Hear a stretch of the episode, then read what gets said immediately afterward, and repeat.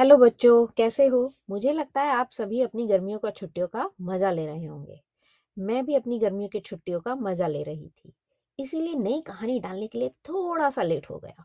पर मैं अब आपको एक बहुत ही प्यारी सी कहानी सुनाना चाहती हूँ, तो चलिए कहानी शुरू करते हैं।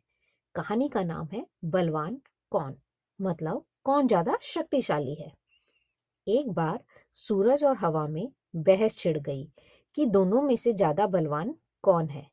सूरज ने कहा, मैं पूरी दुनिया में धूप देता हूँ, लोगों को ठंड से बचाता हूँ, मैं ज्यादा बलवान हूँ।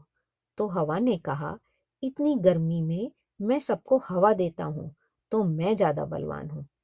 और हवा को अपनी शक्ति पर बहुत ही घमंड था, तो दोनों में बहुत देर तक बहस चलती रही, पर कोई फैसला नहीं हो पाया कि कौन ज्यादा शक्तिशाली है। कुछ देर बाद दोनों ने देखा कि एक आदमी कंबल ओढ़कर कहीं जा रहा है। उसे देखकर हवा ने सूरज के सामने एक शर्त रखी कि जो भी इसका कंबल उतरवा देगा वह ही ज्यादा शक्तिशाली माना जाएगा।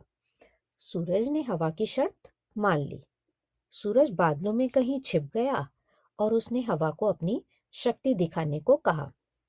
तो अब हवा ने अपनी शक्ति दिखानी शुरू की।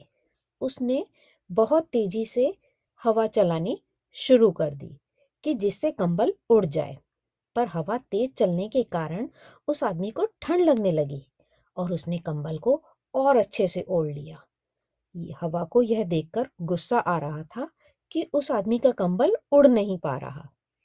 अब हवा ने और तेज रूप ले लिया, जैसे कि तूफान का रूप ले लिया।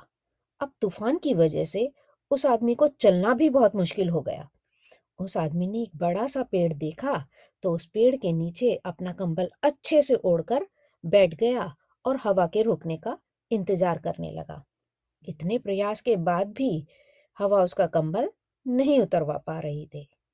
तो हवा का समय भी अब समाप्त हो चुका था और अब सूरज की बारी थी। अब सूरज ने अपनी शक्ति दिखानी शुरू की। सूरज धीरे धीरे तेज चमकने लगा और धूप तेज होने की वजह से उस आदमी को गर्मी लगने लगी और पसीना भी आने लग गया। थोड़ी ही देर में गर्मी की वजह से उस आदमी ने अपना कंबल उतार दिया और सूरज शर्त जीत गया। यह देखकर हवा का घमंड टूट गया। हवा ने अपनी हार स्वीकार करते हुए कहा, वास्तव में तुम ही ज़्यादा बलवान हो। पर बच्चों, इससे हमें क्या शिक्षा मिलती है कि कभी भी अपनी शक्ति पर घमंड नहीं करना चाहिए। सबके पास एक अपनी अपनी अलग अलग शक्ति होती है, पर इस पृथ्वी पर बिना सूरज के और बिना हवा के हम जीवित नहीं रह सकते। तो दोनों ही शक्तिशाली व बलवान हैं और दोनों ही हमारे जीवन में बहुत ज़रूरत है। तो चलिए इस कहानी के कुछ मुश्किल शब्दों को इंग्लिश में समझते हैं, जैसे सूरज, सन, हवा, विंड, घमंड, प्राउड, बलवान या शक्तिशाली, स्ट्रांग, कंबल, ब्लैंकेट, गर्मी, हीट, शर्त, बैट, जीवन, लाइफ, आदमी, पर्सन, पसीना, स्वेट। तो चलिए बच्चों, फिर मिलते हैं एक नई कहानी के साथ। बाय बाय बच्चों।